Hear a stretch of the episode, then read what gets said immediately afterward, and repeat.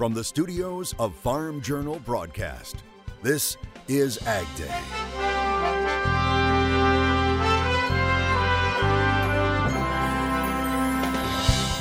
Keeping the water flowing. As long as we can keep barges moving and keep commodities prices down, we're all in good shape. Amid record low levels, see what's being done to keep the Mississippi River open.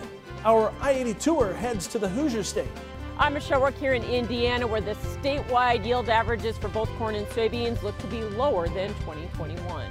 And back on, why Russia says it's now returning to the Black Sea Grain Initiative. We're following the latest developments right now on Ag Day. Good morning, I'm Clinton Griffiths. First, Russia said it was pulling out of the Black Sea Grain deal, then just suspending it. Now it says it will continue to participate in that deal. Russia's defense ministry justifying the about-face, saying it had received guarantees from Ukraine not to use the Black Sea area to strike against it. Moscow pulled out of the deal after it accused Ukraine of attacking its Black Sea fleet with a series of drones. Ukraine had denied that allegation, but the deal remains on shaky ground. It's due to run out on Saturday, November 19th. A European diplomat telling Reuters that Russian President Vladimir Putin will likely use a possible extension as a way to gain leverage. The announcement that Russia was leaving the deal sent wheat prices soaring, but they retreated following the latest announcement. The wheat market doesn't know which way is up right now. We basically erased all the gains that we got from the suspension of that agreement. And we're sitting right here, kind of in no man's land, waiting on some more information. Now, he says that will continue with the uncertainty about whether Russia extends the deal past the November 19th expiration. As of Wednesday, the UN reported the Black Sea Grain Initiative has moved almost 10 million metric tons of ag products, involving more than 420 vessels.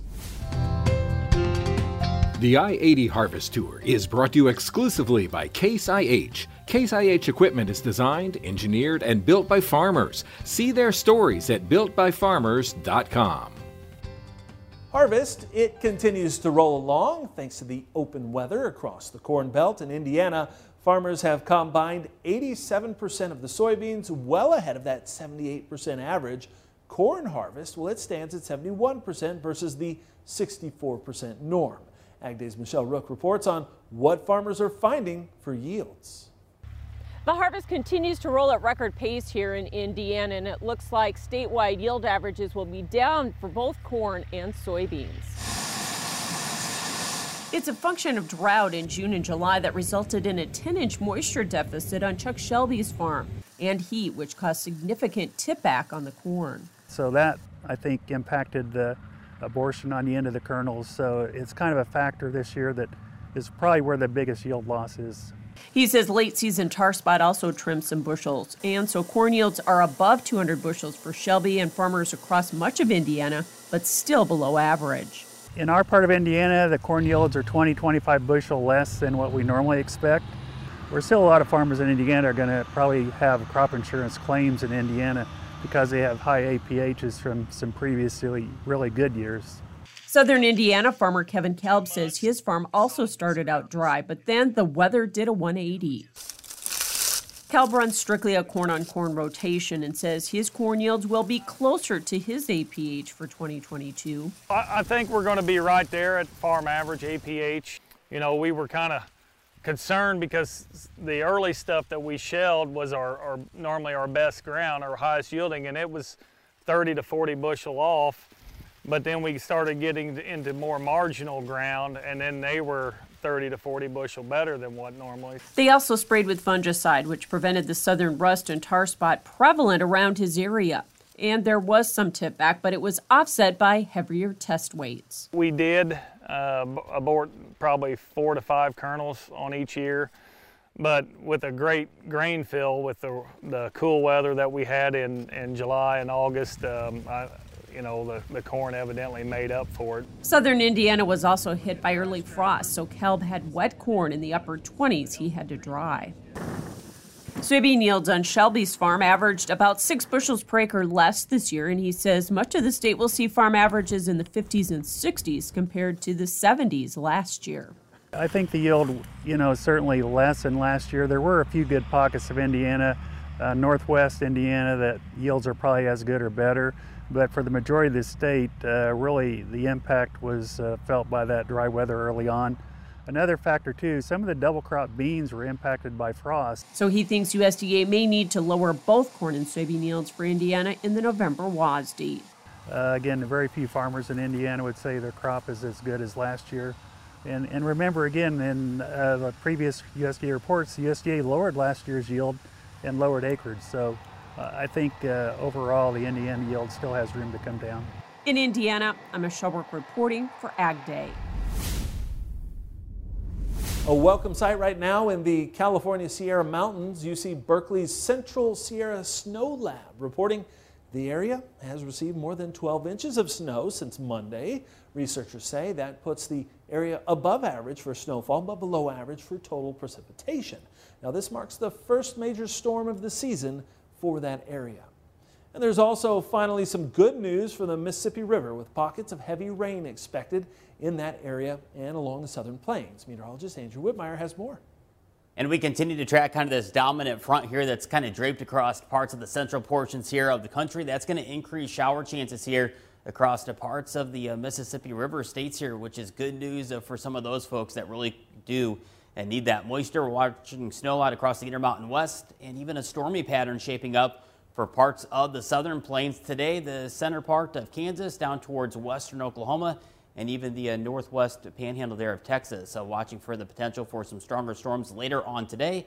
Then as we head on into Friday, southern Oklahoma, Dallas down towards San Antonio, over towards Houston will be under the threat here for more active weather through Friday. And here's a look at our wind gust forecast. You can really tell where that cold front is kind of centered right now up across parts of the Dakotas, and that's going to begin to work its way through the plain states here as we go throughout this Thursday afternoon, and it's going to continue to march its way eastward across parts of the Midwest and Great Lakes states. In fact, parts of the Great Lakes states by this weekend could be looking at some wind gusts above 40 miles per hour in spots. And check out this great picture shared with us by Melissa of Gilman, Wisconsin. She says this is a picture of her calf Wilma, born a couple of days ago to their cow Pebbles. Looks like Wilma will be growing up fast. I'll more your Ag Day forecast in just a few. Yields in the Fields on Ag Day is brought to you by MicroEssentials from Mosaic, the science of more. Discover our proven products. Text yields to 31313. All right, thanks, Andrew, but drought conditions remain in the southern plains. In today's Yields in the Fields, we get some perspective from one farmer on the impact extreme heat and wind are having on harvest. My name is Matt Muller. I farm in southwest Oklahoma near Altus or Martha with my family. Talking about what's on everybody in agriculture's mind in about a 700-mile radius, and that is the drought that we're experiencing. For us, it started in August of 2021 and has been pretty much unrelenting since. Last year's winter wheat crop was a zero. We went through summer crops, and we now are working on harvesting grain, sorghum, and cotton, and it is a wreck as well. We'll only harvest about 10% of our acres. 90% of our acres will probably be shredded and left behind because it doesn't even justify the cost of harvest. We are able to harvest this one field we're in. This is my dad's field. We have a little bit of a well water. The quality's down and the volumes were way down this year because we haven't had recharge of our aquifer. But it's, even though it's irrigated, it's only making about 60% of a normal crop because of the extreme heat. But having said all that, we lived through and survived the great drought of 2011 to 2015. And in the spring of 2015, coming out of that winter, they were forecasting for the drought to rage on, and God had other plans, and it started raining. And so we will wait until that occurs, and we'll remain steadfast until then. Corn and wheat futures saw pressure again on Wednesday because of Russia's announcement that it's getting back into the grain deal, plus the Fed raises interest rates. Once again, we'll have analysis coming up next. And later, a much lower Mississippi River is revealing its secrets of the past and the struggle right now in the country.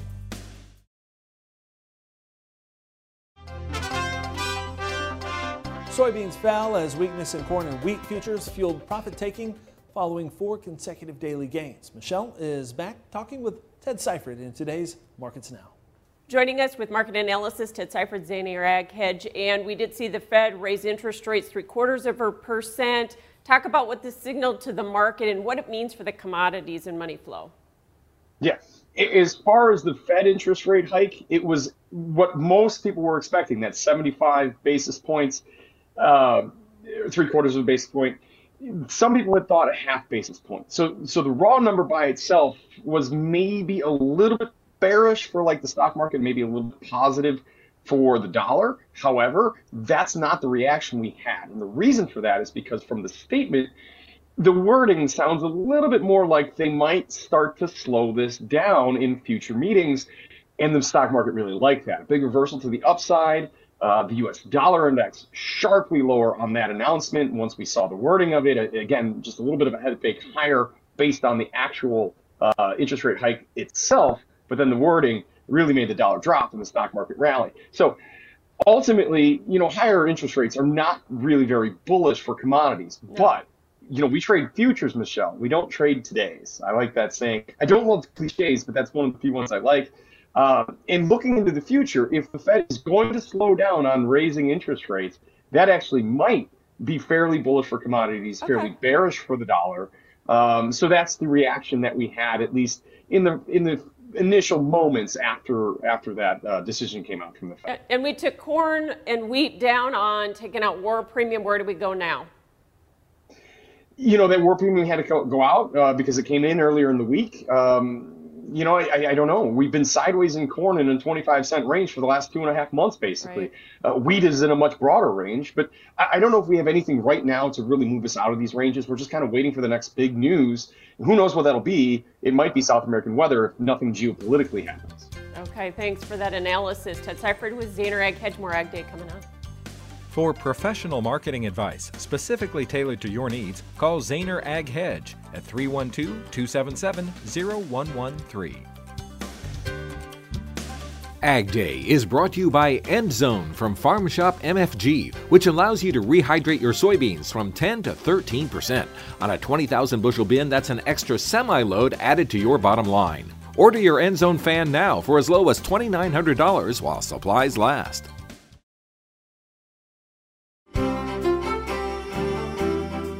Andrew Whitmire joining us, taking a look at, well, what could be the last gasps of our tropical storm season. Maybe something developing out there, possibly. Yeah, this is something that we're going to continue to watch as we round out this week and going forward into next week as well. We're going to be watching a potential tropical wave developing, and that could increase moisture chances to parts of the east coast here as we head on into next week. A reminder that hurricane season does not officially end until we get into November 30th.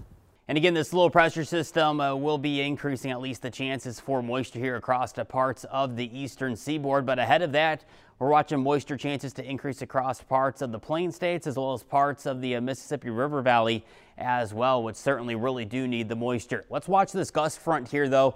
This is the indication here of that cold front that is draped across parts of the northern and central plains. That's going to continue to march its way eastward across the Midwest and Great Lakes states here as we go throughout this Thursday and even into Friday and this upcoming weekend. Notice these purples shaded here. That's an indication of wind gusts above 40 miles per hour that likely will be occurring across parts of the southern plains here as we go throughout the end of this week. And then as we head towards Friday and this upcoming weekend, we're going to be kind of watching a windstorm kind of being driven here across parts of the Great Lakes states where we could be looking at some wind gusts in excess of 40 miles per hour at times as we get started here for this upcoming weekend. And with this cold front, again, it will bring the chance for some strong to severe thunderstorms Thursday night and late in the daytime hours for parts of the southern plains, and that trend will continue even on into Friday as well, with the main concern being strong, damaging, gusty wind speeds. Walking through the wintry side of the system, we're going to be watching some snowfall out across the parts of the Intermountain West of the Sierra Valley as well. We're going to be watching for the potential here for several inches, if not some several feet of snow out west. Walking through this system here on future radar, again, there's that cold front here that'll be beginning to work its way off further off towards the east. High pressure still in control across the Midwest, Great Lakes states and eastern seaboard. Meanwhile, active across the western half of the country. And then as we head towards a Friday, notice how those showers and thunderstorms begin to really bubble up along that front down across parts of the central plains all the way down towards Texas. We're going to continue to see that moisture chances increasing further eastward here as we go throughout this upcoming weekend. Let's look around the country. Let's take a look at temperatures this afternoon. Warm across the central parts of the country, cool down out west. Let's look around the country. Now let's take a look a little bit closer to home in our Ag Day select cities. Owl's Head, New York, sunny skies, high around 60 degrees. Going over to Oklahoma, windy with showers and thunderstorms, few of which could be severe late in the day into Friday morning. And going over to Wyoming, rain and snow showers.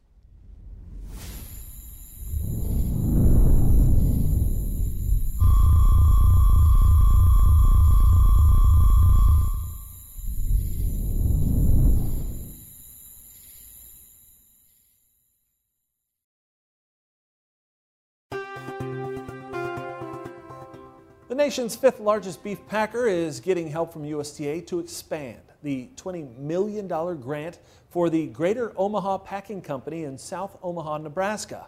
Ag Secretary Tom Vilsack traveling to Omaha yesterday to make the announcement. The Biden administration this week announcing a total of $223 million in grants and loans to increase competition and economic opportunities for meat and poultry processors. Right now, Greater Omaha has a daily harvest capacity of 2,400 head and 1,500 workers. The company said it will expand its capacity by nearly 30%, adding another 700 head per day and another 275 jobs. We're learning more about the losses cattle ranchers in Florida suffered because of Hurricane Ian. A survey by the Florida Department of Ag and Consumer Services found more than 5,000 cattle ranchers suffered significant damage. That includes damage to structures, fences, and equipment.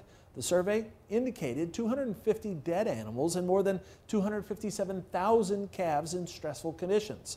Total infrastructure losses to the beef industry alone in the state were pegged between $215 million to $262 million. From too much wind and water to not enough, we're off to the mighty Mississippi and what's left of the nation's largest raging river. Farmer to Farmer, the Conservation at Work video series features real stories, real successes, real quick. See what's possible at farmers.gov/conservation.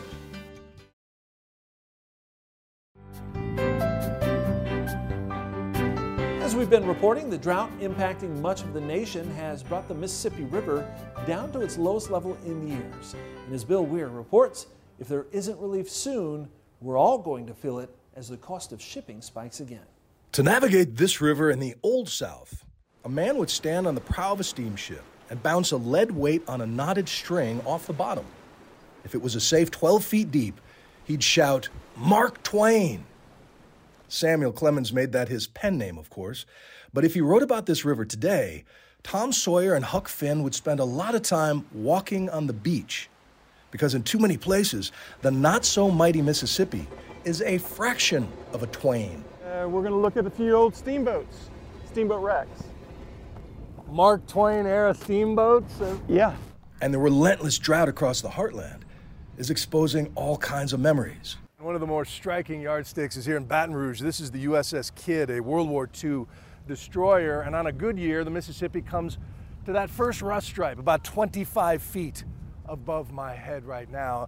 And these water levels are so low, creating such a catastrophic shipping crisis that this is going to affect your grocery bill. It's the price of moving. A bushel of soybeans went up 300%, and there are thousands of barges full of food, and all they can do is just wait and pray for rain.